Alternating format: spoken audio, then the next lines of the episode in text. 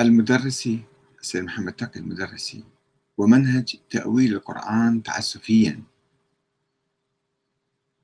إلى أين قاده هذا المنهج؟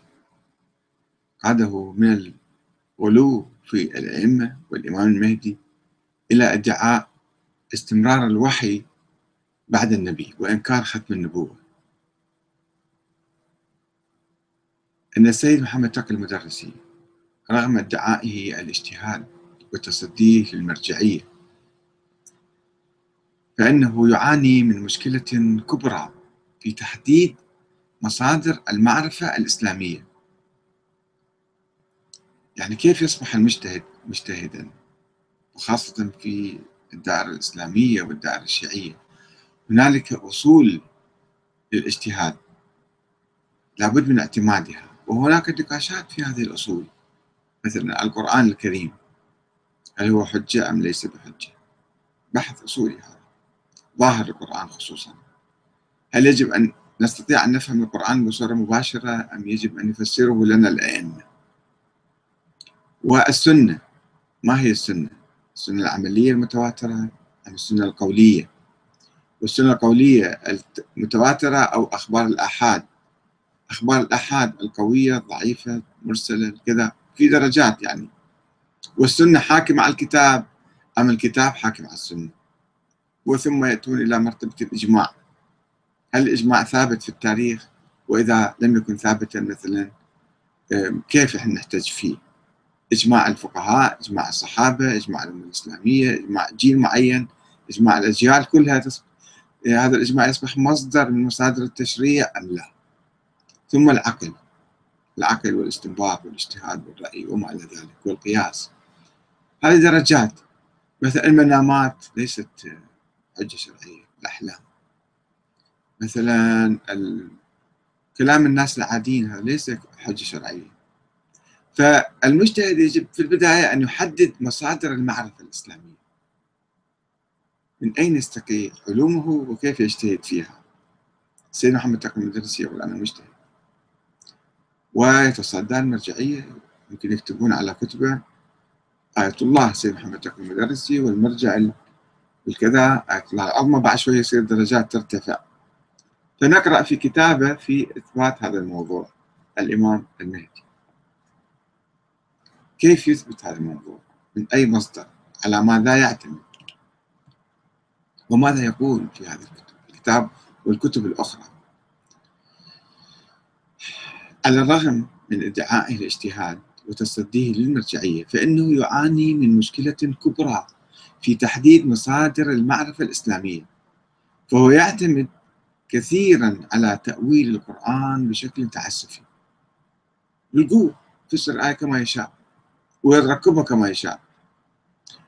ويعتمد على الأحاديث الضعيفة فيقع في مزالق الغلو الفاحش ويبتعد عن عقيدة التوحيد. حيث يعطي الإمام المفترض الإمام المهدي الغائب أدوارا إلهية غير بشرية. المهم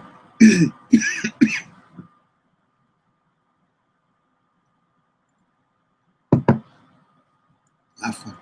الإمام في الفكر الشيعي الإمامي هو الذي ينفذ الشريعة هو الذي يأتي بجواب على المسائل الحادثة العلم والتنفيذ. وهو ليس بنبي ولكن لننظر ماذا يرى السيد محمد تقي المدرسي على ماذا يعتمد أيضا.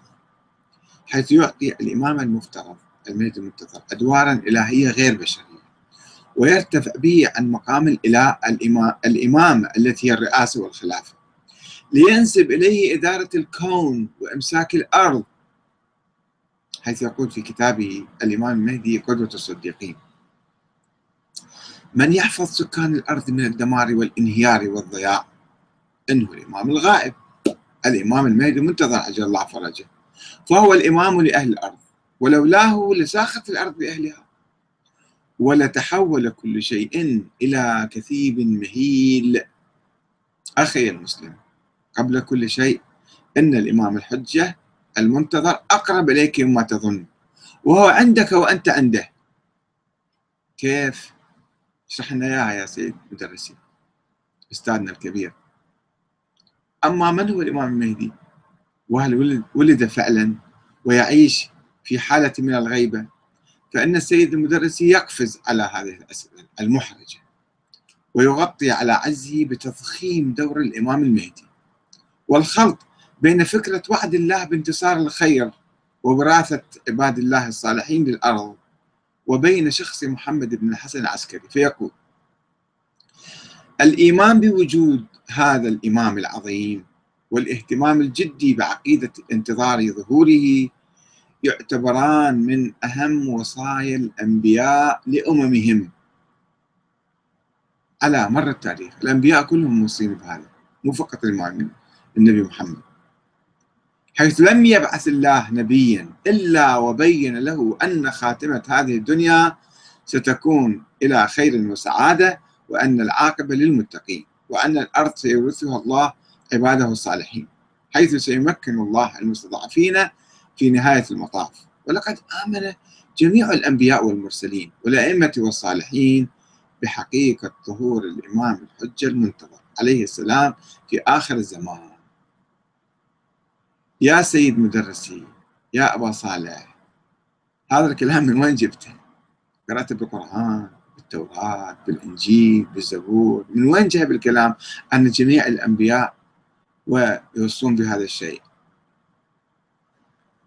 عليه الكلام بلاش ما عليه قمرق أن المدرسي يحاول أن يؤول القرآن الكريم ويربط بين موضوعين لا علاقة بينهما مثل البحث عن وجود الإمام المهدي والكفر بالعقيدة الإسلامية.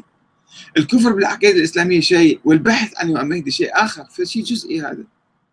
فيقول إن كان البحث فيما يخص وجود وظهور الإمام الحجة عليه السلام فليعلم الإنسان المؤمن أن الله قد آب في كتابه على من يكفر بالعقيدة الإسلامية. آب سيرته على من يكفر بالعقيدة الإسلامية سيرته. هذه فقال وكيف تكفرون؟ وأنتم تتلى عليكم آيات الله وفيكم رسوله. شنو علاقة الآية هذه ببحث موضوع الإمام المهدي بمعنى هو يفسرها بعد.